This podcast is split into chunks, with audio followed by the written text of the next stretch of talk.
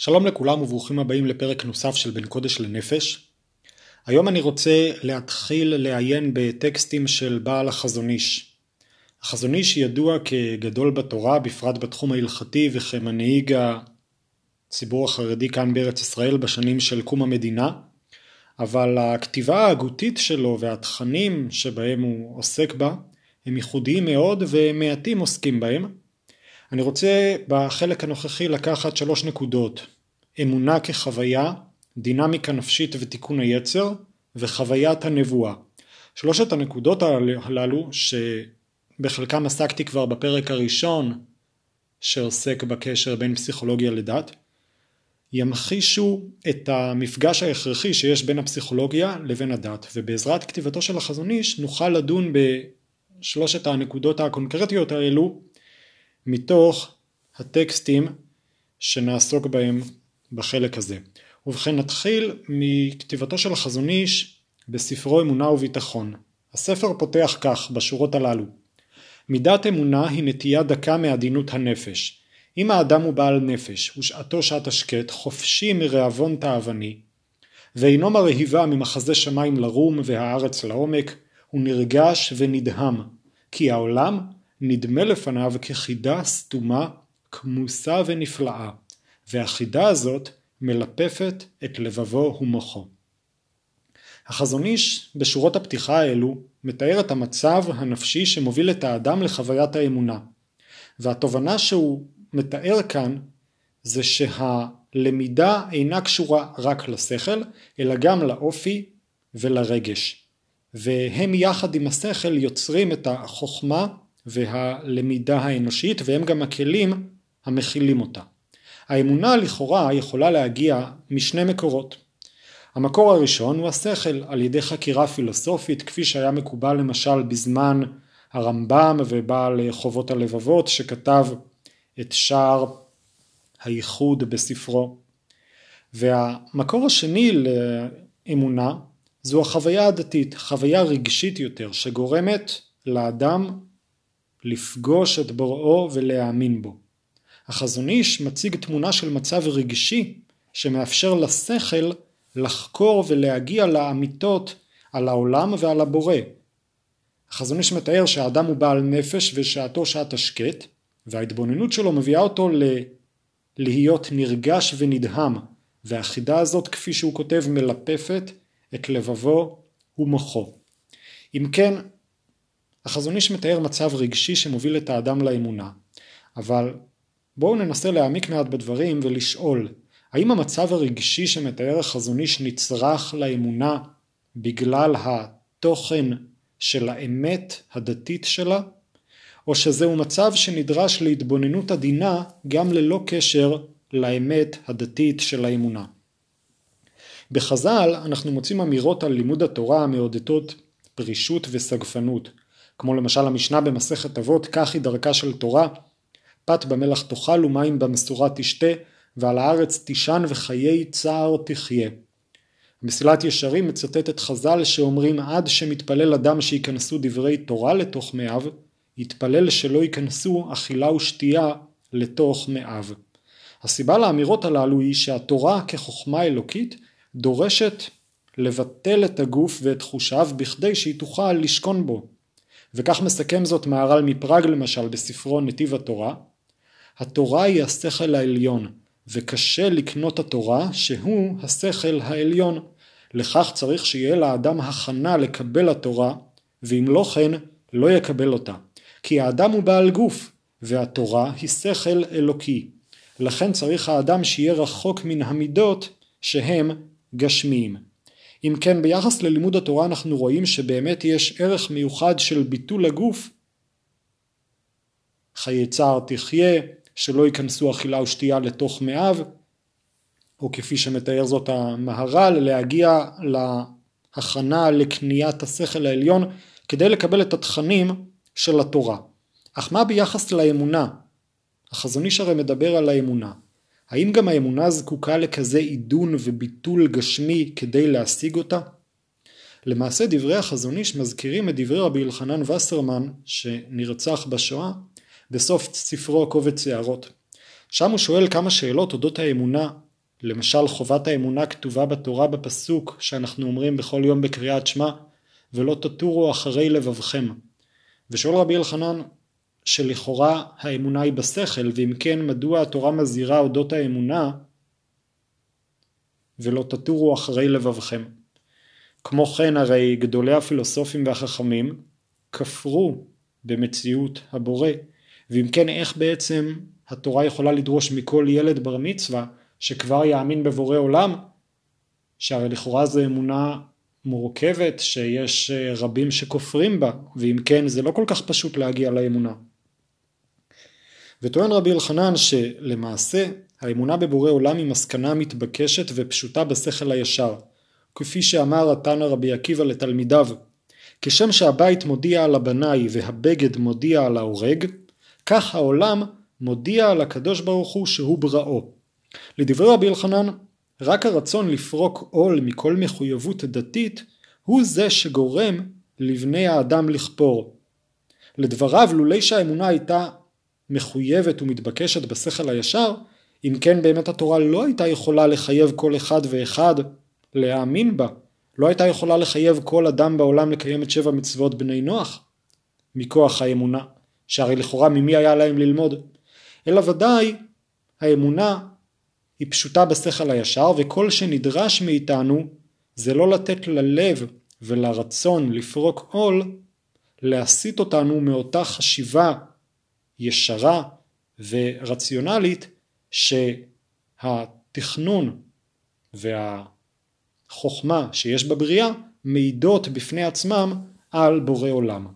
אולם החזון איש כפי שמדויק מדבריו בשורות שציטטתי בתחילת דבריי וגם בהמשך ספרו טוען שגם אם לא הייתה לאמונה השלכה מעשית ומגבילה על חיי האדם המאמין אף על פי כן עדיין ללא עדינות הנפש והחופש מתאוות ויצרים בלתי אפשרי היה לאדם להגיע להתבוננות שתראה לו את סוד הבריאה כפי שהחזון איש קורא לזה החידה הזאת שמלפפת את לבבו ואת מוחו של האדם.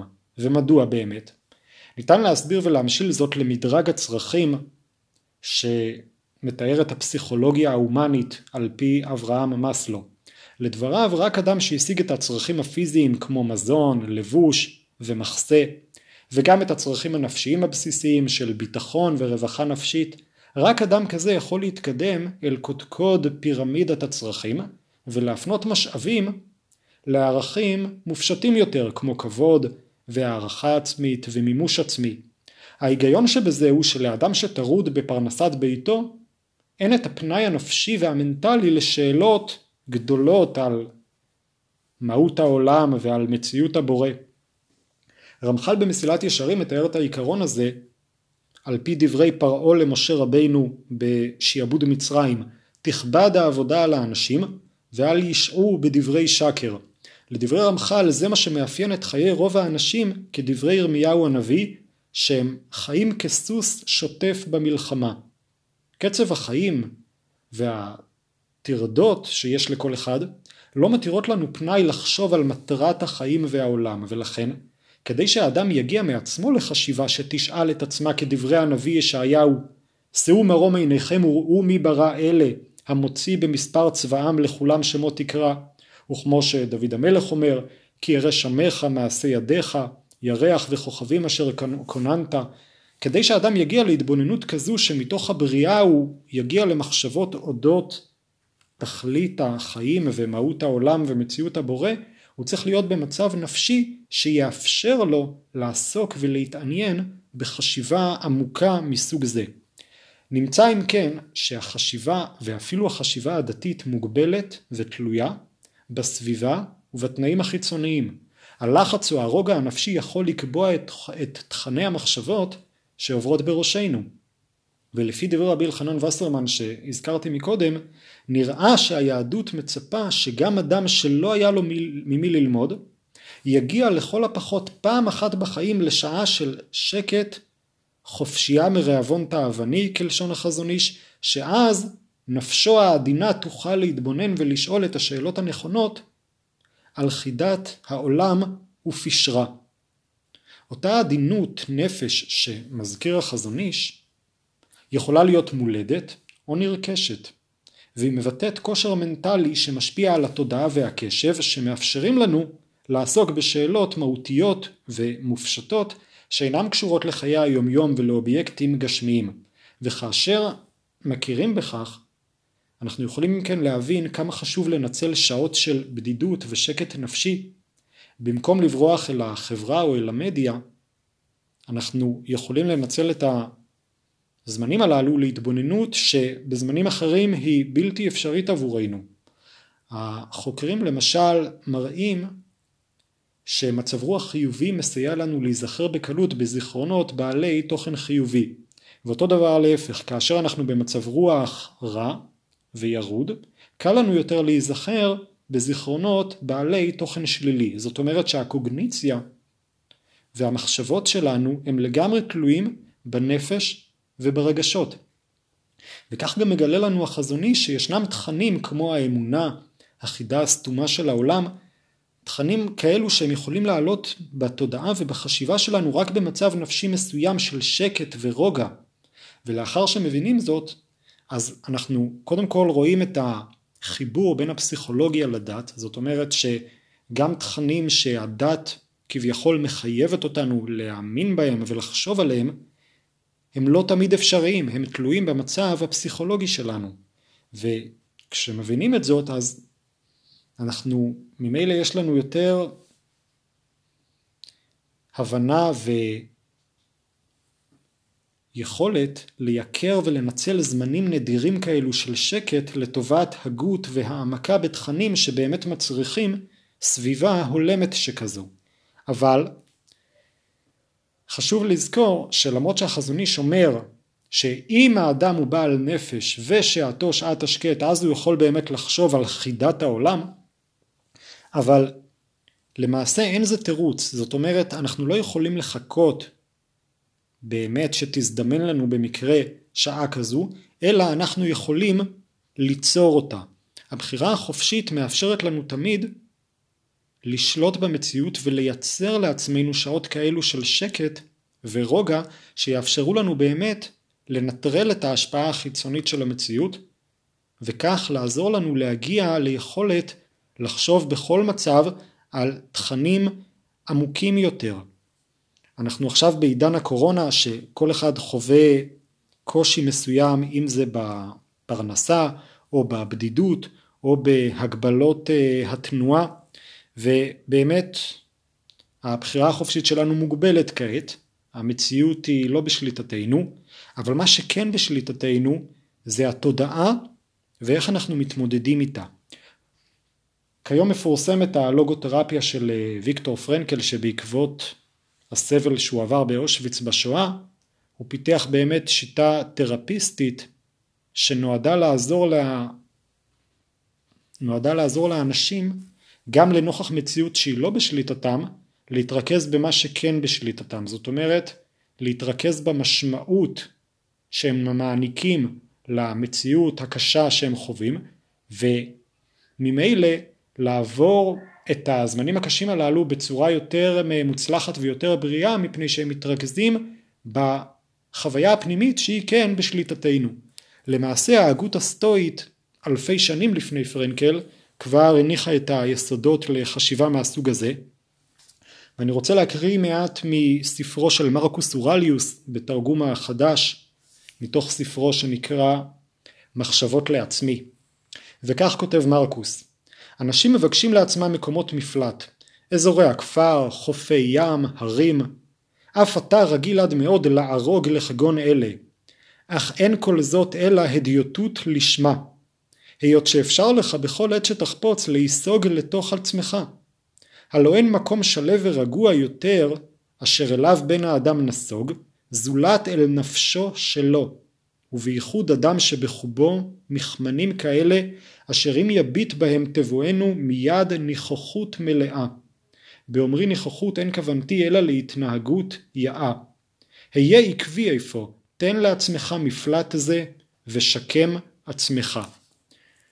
נדמה שהשורות הללו רלוונטיות מאוד לימים הללו שהשמיים סגורים, אנחנו בקושי יכולים לצאת קילומטר מהבית, ובכל זאת מלמד אותנו מרקוס אורליוס שהמקום בו אנחנו יכולים להגיע לשקט ולרוגע הוא הפנימיות שלנו. אנחנו לא צריכים בהכרח סביבה חיצונית שתאפשר לנו את זה וממילא חובת האמונה כפי שראינו בדברי רבי אלחנן וסרמן שאפשרית רק במצב רגשי מסוים כפי שמתאר החזון איש היא אפשרית למעשה תמיד כאשר אנחנו נלמד לנצל את הזמנים שיש לנו בהם שקט וגם ליצור אותם גם כאשר אנחנו נמצאים במציאות שהיא לא בשליטתנו. זאת אומרת הבחירה החופשית איזו משמעות להעניק למציאות ואיזה תכנים יעסיקו את מחשבתנו בכל מצב היא לגמרי תלויה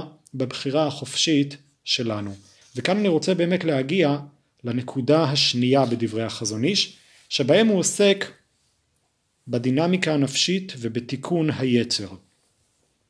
חזון איש כותב באמונה וביטחון כך חובת התלמיד להאמין כי אין נגיעה בעולם בעלת כוח להטות לב חכם לעוות משפט כי מגמת החכם לזכות נפשו ולהתגאל באיזו אשמה יכאב לנפשו יותר מכל מכה ופצע ואיך ייתכן כי בשביל בצע כסף או לעגי חנף יחבל נפשו לעוות משפט? נוסף לזה, כי תכונת האמת אצל החכם תכונת נפשו ושורש מציאותה. החזון איש נותן כאן דוגמה למה שחכמי המוסר מכנים תיקון היצר. בניגוד לכבישת היצר, שזה מצב שבו האדם עדיין נמשך לפיתויים והוא זקוק למאבק ולמאמץ כדי לרסן את עצמו ולשלוט בנטיות שלו. בתיקון היצר לעומת זאת האדם כבר ניצח במלחמה והביא את עצמו למצב בו הפיתוי כבר לא יכול עוד והוא באופן טבעי מצליח לבחור בטוב. החזון איש מתאר איך החכם וירא החטא שערכי הדת והמוסר הם נר לרגליו אינו מתפתה ומושפע מלחץ חברתי או, משיל, או משיקולים כספיים מפני שהאמת היא המנחה את דרכו וסטייה ממנה תכאיב לו הרבה מעבר לרווח הכספי שהוא יכול להשיג או מלעג הסובבים אותו ולכן בנוגע לפיתויים הללו הוא כבר תיקן את יצרו. הרב דסלר בכתביו חידש את המושג נקודת הבחירה וכך הוא כותב כל אדם יש לו בחירה בנקודת פגישת האמת שלו עם האמת המדומה תולדת השקר. אבל רוב מעשיו הם במקום שאין האמת והשקר נפגשים שם כלל, כי יש הרבה מן האמת שהאדם מחונך לעשותו, ולא יעלה על דעתו כלל לעשות ההפך, וכן הרבה אשר יעשה מן הרע והשקר, שלא יבחין כלל שאין ראוי לעשותו. אם כן, אין הבחירה שייכת אלא בנקודה שבין צבאו של היצר הטוב לצבאו של היצר הרע. נקודה זו של הבחירה אינה עומדת תמיד על מצב אחד, כי בבחירות הטובות האדם עולה למעלה, היינו שהמקומות שהיו מערכת המלחמה מקודם, נכנסים לרשות היצר הטוב, ואז המעשים הטובים שיוסיף לעשות בהם יהיו בלי מלחמה ובחירה כלל, וזהו מצווה גוררת מצווה, וכן להפך. אם כן אומר הרב דסלר שאומנם יש לאדם בחירה חופשית, אבל לכל אדם יש בכל שלב בחייו את נקודת הבחירה האישית שלו. זאת אומרת, יש דברים שהאדם אין לו בהם ניסיון, הוא ודאי לא יחטא בהם, ולעומת זאת, יש דברים שבכלל לא עולה בדעתו, או שהוא מרגיש שהוא בכלל לא מסוגל להתגבר עליהם. זאת אומרת, אז בכל שלב בחיים יש את הנקודה שבה הוא כאילו נמצא באיזון, באיזון שווה, ששם הוא יכול לבחור האם הוא יתגבר או לא. ועל ידי אין ספור מעשים לכאן ולכאן, כך הוא מקבע את הדרגה שלו בכל שלב בחייו. פרויד עסק רבות בפסיכואנליזה בחרדות הנוירוטיות שמתבטאות במנגנוני הגנה לא בריאים שפוגעים בתפקוד התקין. במודל של פרויד האדם חי בתוך מאבקי דינמיקה נפשית שבין האיד החפץ בעקרון העונג לבין האני העליון החפץ בעקרון המציאות. עקרון המציאות כופה על האדם ערכים וחוקים מוסריים וחברתיים. כאשר האדם חרד שמא הוא יאבד שליטה והאיד שלו יתפרץ ויעשה ככל העולה על רוחו, הוא מנסה להסוות זאת ולהדחיק את יצריו וחשקיו, ובכך הוא גורם לעצמו עומס נפשי שגוזל ממנו משאבים יקרים. לעומת זאת האדם הבריא בנפשו הוא זה שמוצא איזון בדינמיקה הנפשית הפנימית בעזרת האגו שמשלב את העונג בהתאם לנורמה ולחוקים וזאת על פי עקרון המציאות שכפוף גם לאני העליון. זאת אומרת האדם בעצם רוצה לעשות כל מה שבא לו אבל מצד שני הוא כפוף לחוקים ולנורמות דתיים או חברתיים ובעצם כל החיים אנחנו נמצאים באיזשהו מתח לבין התשוקות האישיות שלנו לבין החוקים שנכפים עלינו מבחוץ ולמאבק הזה נלווית לפעמים גם חרדה. חרדה של אובדן שליטה. מה יקרה אם באמת לא נצליח לציית לחוקים ולעקרון המציאות אבל השאלה הגדולה יותר שנשאלת על התיאור של פרויד זה האם לעולם נמצא את עצמנו בשדה הקרב? האם ניתן להכריע את המאבק ולנצח בו אחת ולתמיד? או שבכל שלב בחיינו הדינמיקה הנפשית הזו תמשיך ללוות אותנו.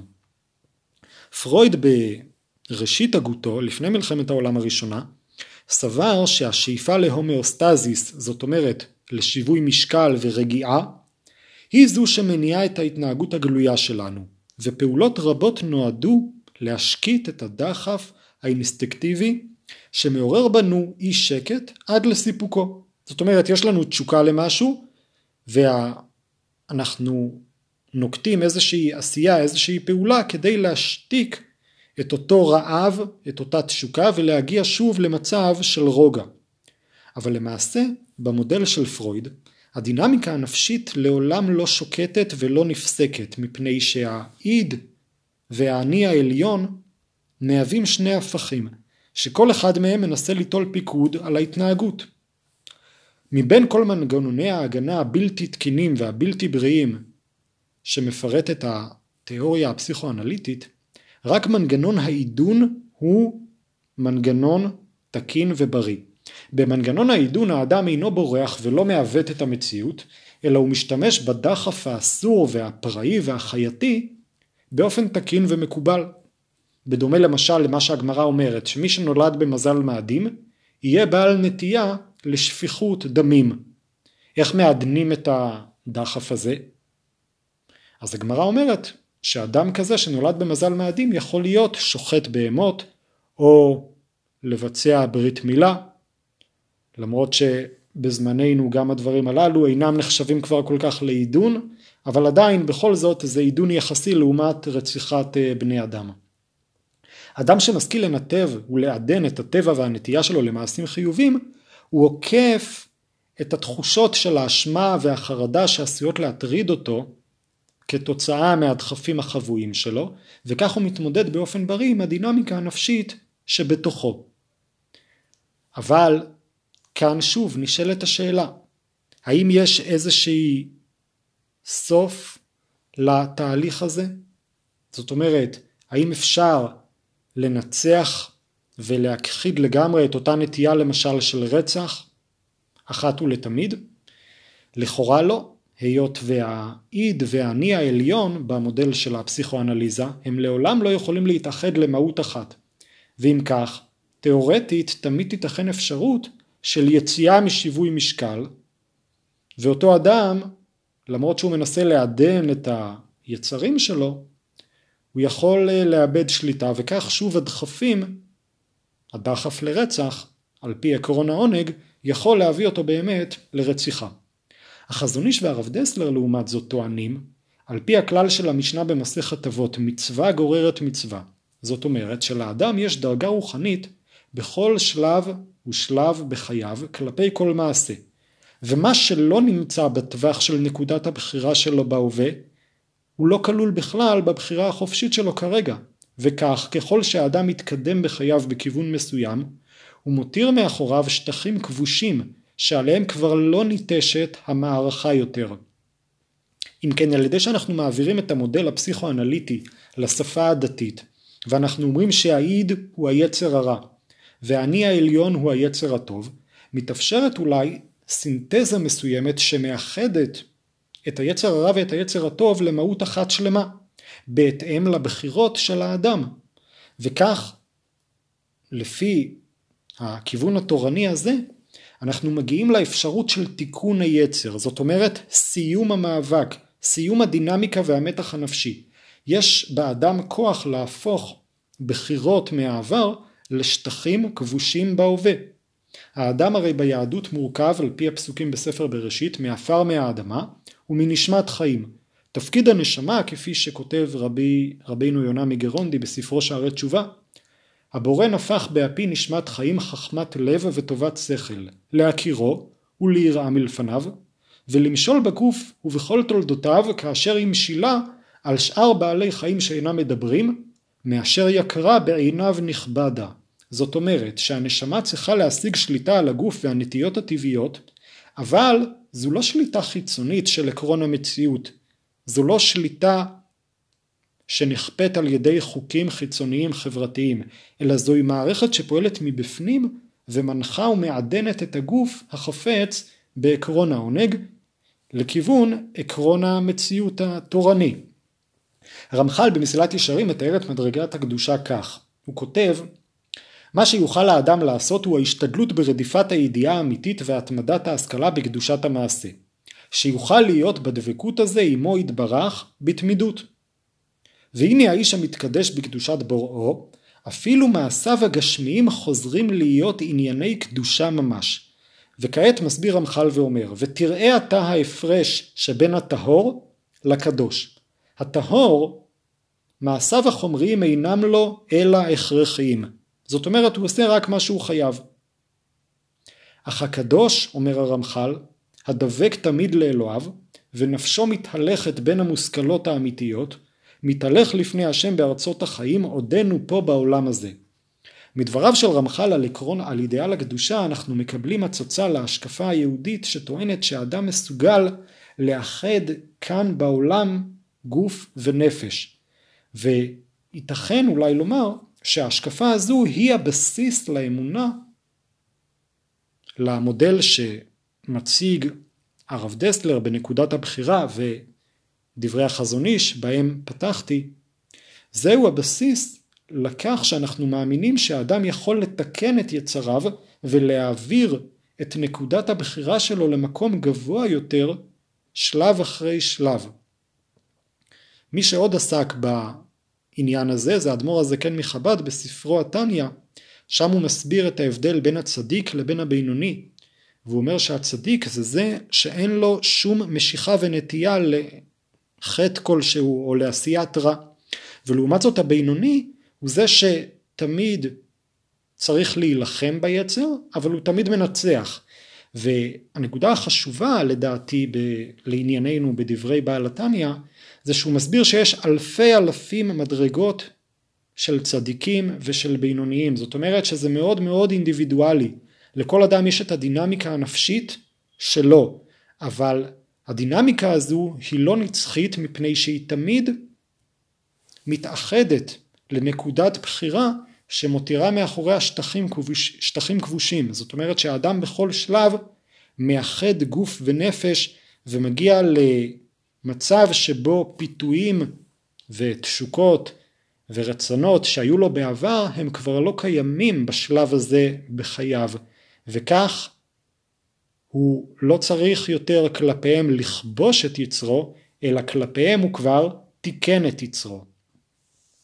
זאת אומרת שהבחירה החופשית היא לא רק בחירה פרקטית מה לעשות אלא היא בחירה שמעצבת גם את הפנימיות וגורמת לכך שאנחנו בוחרים להיות במצב שבו אין לנו כבר משיכה לדברים שמשכו אותנו בעבר וכך נוצרת אחדות גוף נפש שלב אחרי שלב כפי שאומר בעל התניא באלפי אלפים של מדרגות שמייחדות כל, כל אינדיבידואל באופן סובייקטיבי. מי שמסכם את זה יפה אני חושב זה הרב סולובייצ'יק שכותב שהוא שם לב שבתיאורים של קדושי הנצרות יש אין ספור סיפורים על מאבקים בלתי פוסקים שלהם ביצר המין. לעומת זאת בסיפורים על גדולי ישראל הוא טוען לא מצאנו מאבקים כאלו.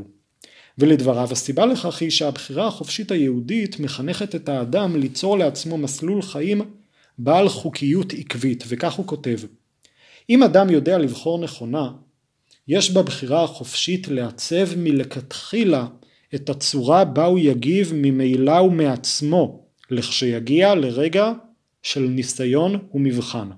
בכוח הבחירה החופשית מסוגל האדם לגבש מראש את הדינמיקה הרוחנית הפועלת בו. תגובותיו נעשות טבעיות, חלק ממנגנונו הנפשי, וממילא אינו בא כלל למלחמת היצר. גדולי ישראל הצליחו לעצב ולגבש אישיותם לפי רצונם וחוק הסיבתיות שפעל בחייהם, שהיה מוטבע על אדני עקרונות מוצקים שהם קבעו להם. תגובותיהם הטבעיות אמרו להם לאילו דברים יש להתייחס בתאווה, ולאלו מהם אין להתייחס כלל, וממילא לא היו צריכים לנהל מלחמת יצרים מתמדת.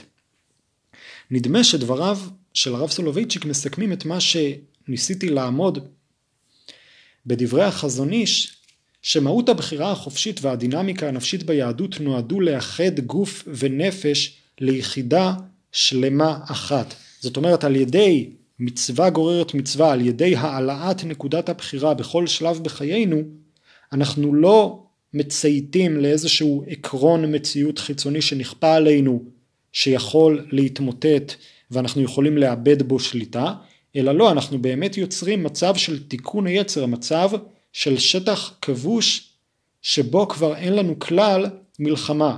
והדינמיקה הנפשית הזאת של מצווה גוררת מצווה היא זו שמובילה למסקנה של החזון איש שחובת התלמיד להאמין כפי שהוא אומר שתכונת האמת אצל החכם היא יקרה לו הרבה יותר מאשר בצע כסף או לחץ חברתי כלשהו. אני רוצה להמשיך לנקודה הנוספת, הנקודה השלישית, והיא חוויית הנבואה. חזון איש כותב כך: יש כוח בבן אדם לעדן נפשו ולזכך דעתו בהכרת בוראו, עד ששורה עליו רוח מרומם והרגשה עילאה, ואז מרגיש, ואז משפיע עליו הבורא מעין קשר בינו ובין בוראו, והוא ראוי לשמוע צוואות מפי עליון, כאשר שומע איש שפת רעהו, ומדרגה זו אנו קוראים אותה נבואה. אם כן חזון איש מתאר במליצה את מדרגת הנבואה שהיא אחד מעיקרי הדת. ביהדות נפסקה הנבואה בתחילת ימי בית המקדש השני בנבואתם של הנביאים האחרונים אנשי כנסת הגדולה חגי, זכריהו מלאכי. חז"ל מגלים לנו שגם לאחר שפסקה הנבואה הייתה מדרגה נמוכה יותר של רוח הקודש שעדיין הייתה קיימת בדורותיהם. החזון איש באיגרת כותב שיש הבדל עקרוני בין רוח הקודש לבין הנבואה. והוא אומר כך, יש הבדל יסודי בין נבואה לרוח הקודש. נבואה אין השכל המורכב של האדם משתתף בה, אלא אחרי התנאים הסגוליים שנתעלה בהם עד שזכה לזוהר נבואי, אפשר לו להיות לכלי קולט דעת, מבלי עיון ועמל שכלי. אבל רוח הקודש היא יגיעת העיון ברוב עמל ומשנה מרץ, עד שמתווסף בו דעת ותבונה בלתי טבעי.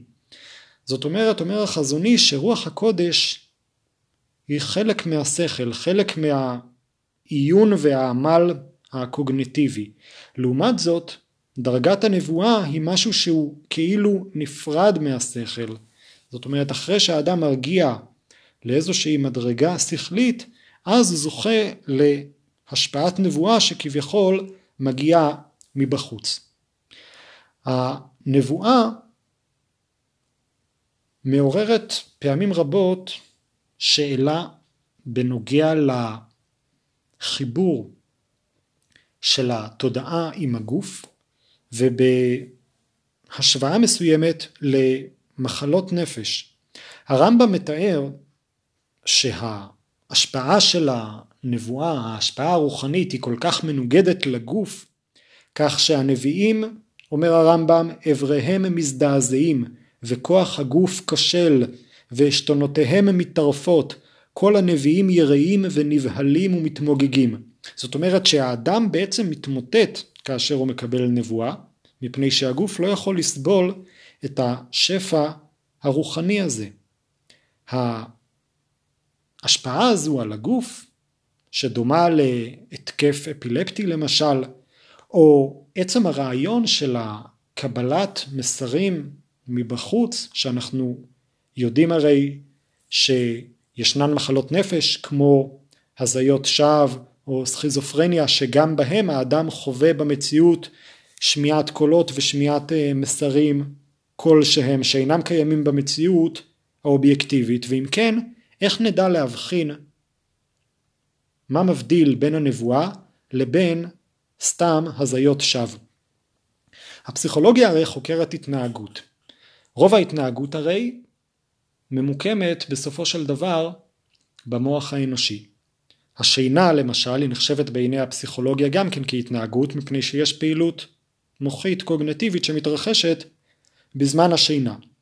וכאן עולה השאלה מעניינת. מה אנחנו יכולים לצפות שתהיה הפעילות המוחית של הנביא? האם בכלל אמורה להיות פעילות מוחית בזמן קבלת הנבואה? ראינו מדברי החזון איש, מה שציטטתי מקודם מהאיגרת, שבשונה מרוח הקודש הנבואה היא כביכול מחוץ לשכל. אבל האם באמת אנחנו יכולים לנסות לשרטט איזשהו מודל שיאמר לנו האם הנבואה למרות היותה השפעה רוחנית עליונה וחיצונית האם עדיין היא קשורה להתנהגות האנושית? זאת אומרת האם היא עוברת דרך כלי הקיבול הקוגניטיביים והשכליים? בשנות ה-70 למשל היה סיפור מפורסם של צעירה בשם אנליזה מישל שהייתה לכאורה במצב נפשי קשה מאוד והכמרים ניסו לטפל בה בעזרת גירוש שדים עד שהיא מתה בסופו של דבר מתת תזונה והתייבשות ואותם כמרים אה, נשפטו למאסר אבל הסיפור הזה ממחיש את הקושי להבחין בין תופעות רוחניות כלשהן לבין מחלות נפש. הנבואה אינה מופיעה בחלל ריק כמין השתלטות חיצונית על השכל האנושי. היא אמנם אינה חלק מהקוגניציה האנושית הנורמטיבית, אבל עדיין היא קשורה למדרגה של האדם. זאת אומרת, כפי שמנסח זאת הרמב"ם, אין הנבואה חלה אלא על חכם גדול בחוכמה, גיבור במידותיו, ולא יהא יצרו מתגבר עליו בדבר בעולם, אלא הוא מתגבר בדעתו על יצרו תמיד, והוא בעל דעה רחבה, נכונה עד מאוד, והוא מתקדש והולך, ודעתו פנויה תמיד למעלה, ואז, מסכם הרמב"ם, מיד רוח הקודש שורה עליו. הרמב"ם אם כן מדגיש שהנבואה וההתגלות אינם תחליף לשכל ולדעת האנושית. זאת אומרת בור ורפה שכל לעולם לא יהיה נביא. הנבואה מגיעה רק אחרי שהאדם מגיע לשלמות של השכל. אחרי שהנביא רוכש חוכמה ושולט בדעתו ובמידותיו, אז הוא מסוגל להגיע לרמה והערה נבואית בשכלו. ומשום כך לא ניתן לייחס כוחות נבואיים והתגלויות רוחניות למי שלא הראה הישגים ניכרים לעין בחוכמה ובדעת. אם נראה אדם פשוט שאין לו מדרגה תורנית ורוחנית גבוהה בחיי היומיום, אז אנחנו נצטרך לייחס תופעות יוצאות דופן וחורגות מהתודעה הנורמטיבית לתסמינים פיזיולוגיים של מחלת נפש שצריכה טיפול. אבל יש כאן נקודה עמוקה יותר וכדי לעמוד עליה אני רוצה לעבור לנושא התפילה. כיום אין לנו נבואה כבר כאלפיים שנה אבל החוויה הדתית המרכזית שיש לנו זו התפילה. וכפי שמבואר בדברי הפוסקים שהחסידים הראשונים היו מגיעים בתפילתם קרוב למדרגת הנבואה. זאת אומרת שיש קשר בין החוויה הדתית של התפילה בה האדם עומד בפני בורו לבין חוויית הנבואה. רבי חיים מבריסק בספרו על הרמב"ם מוכיח מדברי הרמב"ם שיש כוונה שמה... שהיא הכרחית בכל משך התפילה והכוונה הזו היא הכוונה שיכוון שהוא עומד בתפילה לפני השם ואם אין ליבו פנוי ואינו רואה את עצמו שעומד לפני השם ומתפלל, אין זה מעשה תפילה. רבי חיים יוצר חומרה מיוחדת ואומר שתפילה ללא מודעות של המתפלל לכך שהוא כרגע מנהל שיחה עם אלוקים, אינה תפילה כלל וכלל. ולעומת זאת החזון איש, שכתב אה, הגאות רבות לספרו של רבי חיים, כותב שברגע שאדם נעמד להתפלל ודאי יש לו מודעות כלשהי שהוא נעמד כעת לדבר עם בוראו ולכן לא נוכל לומר שתפילתו איננה תפילה. אולם בוודאי שתפילה שלמה היא זו שנעשית מתוך ריכוז מוחלט ומודעות חזקה של המתפלל אליה. למה אני מזכיר את הדוגמה הזו של התפילה? מפני שעלה בדעתי רעיון מעניין ביחס לוויכוח שיש בין אה, רבי חיים מבריסק לחזון איש וזה הולך ככה במאמר סקירה משנת 2009 שכותרתו היא The Religious Brain מצוטט מחקר שערך סריקת מוח לאנשים שהתפללו. המחקר גילה שאותם אזורים במוח שפועלים בזמן שאנו משוחחים עם מישהו, אותם אזורים פועלים בזמן התפילה. המחקרים האלו הראו שגם בדתות שבהם המתפללים אינם מתפללים לפסל מוחשי אלא לאל מופשט רוחני, גם אצלם סריקות המוח הראו שהם מנהלים שיחה עם דמות מוחשית ממש. האמונה שלהם שהם מתפללים לאלוהים ושהוא שומע את תפילתם אפשרה להם לנהל עמו שיחה של ממש מבחינה נוירולוגית. אם נחזור לדברי רבי חיים והחזון איש, נוכל להראות כיצד מחקר מתקדם במדעי המוח יכול למעשה לתחם ולהגדיר את הוויכוח ההלכתי שלהם על מהות הכוונה הנדרשת מהאדם המתפלל. ראינו שלפי רבי חיים תפילה פירושה שיחה מודעת עם הבורא, ואילו לפי החזון איש הם טוענים שאם אדם מתפלל הרי שבהכרח יש לו מודעות כלשהי לכך שהוא משוחח עם אלוקיו ומדבר אליו. ברצוני לטעון אם כן שלאחר שהמחקרים הראו שתפילה יכולה להפעיל את המוח בדומה לשיחה בין בני אדם, הרי שדברי רבי חיים יכולים לקבל משמעות מחקרית, ועל פי שיטתו, אם מבחינה קוגנטיבית לא תהיה לאדם המתפלל פעילות מוחית של שיחה, הרי שתאורטית נוכל לומר שהוא לא יצא ידי חובת תפילה, היות ומעשה התפילה הוא לעמוד לפני השם ולדבר אליו, או איתו, ופעילות המוח תוכיח אם אכן כך הדבר. לעומת זאת החזון איש יאמר, מן הסתם, שפעילות מוחית מזערית מינימלית, בדומה, שמדמה שיחה אנושית, היא זו שתאפשר לנו לקבוע שגם אצל האדם הזה היה כאן בכל זאת מעשה תפילה כלשהו. אבל פעמים רבות אנשים מתפללים כאשר הם טרודים או חולמים או סתם כך עסוקים בדברים אחרים תוך כדי התפילה. ומן הסתם דעתם מוסחת עד כדי כך שאם נסרוק בשעת התפילה הזו את הפעילות הנוירולוגית של מוחם, לא נראה שום פעילות שדומה לשיחה, אלא רק מלמול של טקסטים מסידור התפילה, שנעשה באופן של טייס אוטומטי. סריקה מוחית של אנשים כאלו תקבע מן הסתם שאכן אין זו תפילה מבחינה הלכתית. אם כן, הנקודה שעליה עומד החזון איש בדבריו שקשה לקבוע מהי רמת המודעות המינימלית הנדרשת למעשה התפילה, יכולה באופן היפותטי לקבל מענה מתחום מדעי המוח, שחדר למדעי הדתות, וכעת הסריקת מוח תאפשר לכאורה באופן עקרוני לנטר מהי תפילה שלמה ומהי תפילה שנעשית לאחר יד ללא כוונה רצינית.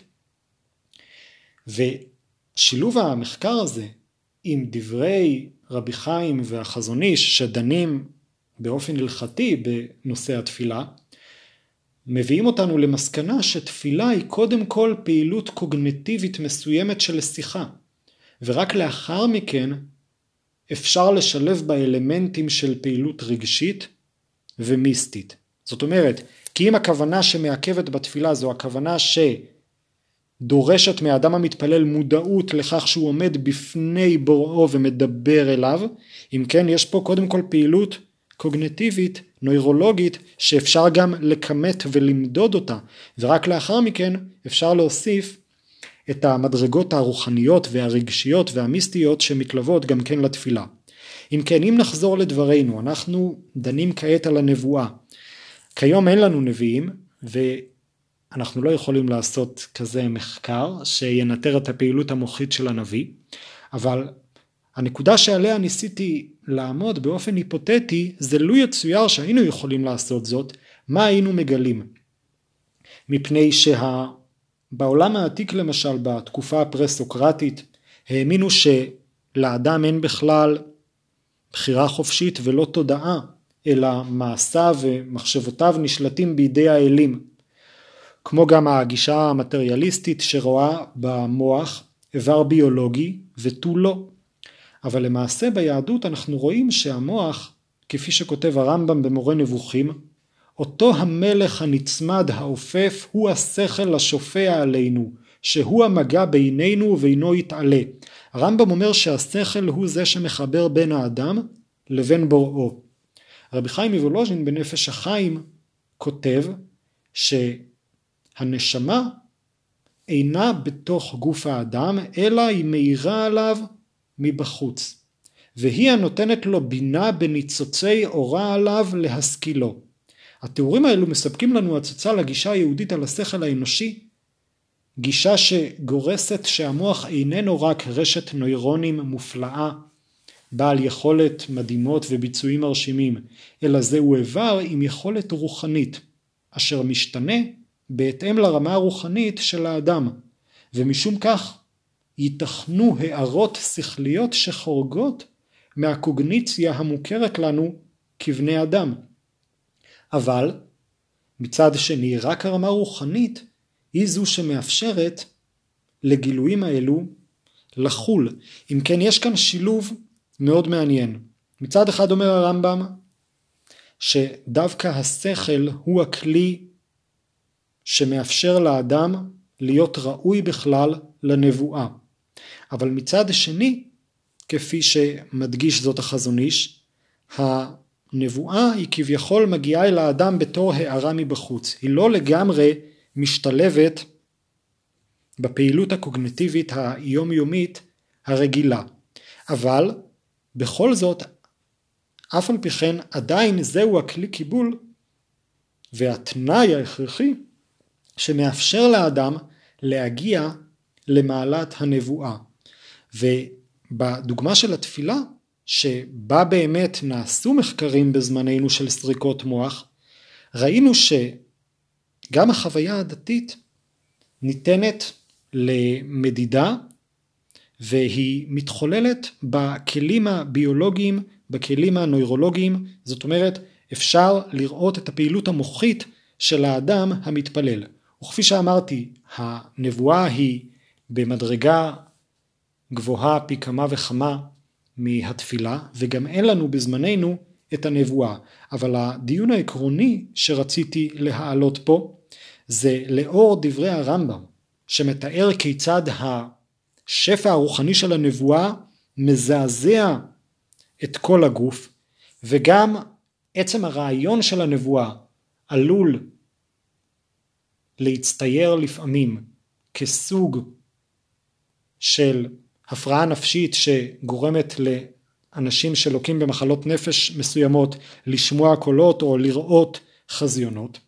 ואף על פי כן היהדות סוללת את הדרך לנבואה כפי שאומר הרמב"ם שהנבואה לא חלה סתם כך אלא היא מגיעה לאדם שהוא חכם גדול בחוכמה, גיבור במידותיו, כפי שציטטתי ממנו מקודם. זאת אומרת, נדרש בסיס מוצק ורחב מאוד כדי שנוכל בכלל לחשוב שהאדם אה, ראוי למעלת הנבואה, אבל גם לאחר שהאדם ראוי לנבואה, אנחנו רואים כאן, רואים כאן את הנקודה המעניינת שרואה במוח שמצד אחד הוא כלי ביולוגי, נוירולוגי שקשור לגוף, ומצד שני האור של הנשמה שמאירה על השכל, וכפי שאומר הרמב"ם שהמגע בינינו ובין הבורא הוא השכל, הוא הכלי שמאפשר לאדם לקלוט באיזושהי דרך את הנבואה בתודעתו, ונותר לנו רק לתהות למקרה שזה יהיה אי פעם אפשרי, מבחינה עקרונית להבין האם באמת הנבואה נכללת בהתנהגות האנושית, זאת אומרת האם בדומה לסריקות המוח שעשו לאותם אנשים מתפללים שגילו שהמוח ניטר את הפעילות של התפילה כפעילות של שיחה, האם באמת הנביא בזמן שכל איבריו מזדעזעים וכוח גופו כושל ועשתונותיו מתערפות כמו שאומר הרמב"ם האם בכל זאת היינו יכולים לנטר איזושהי פעילות מוחית במוחו של איזושהי פעילות של קליטת אה, גירוי או מסר או ידע?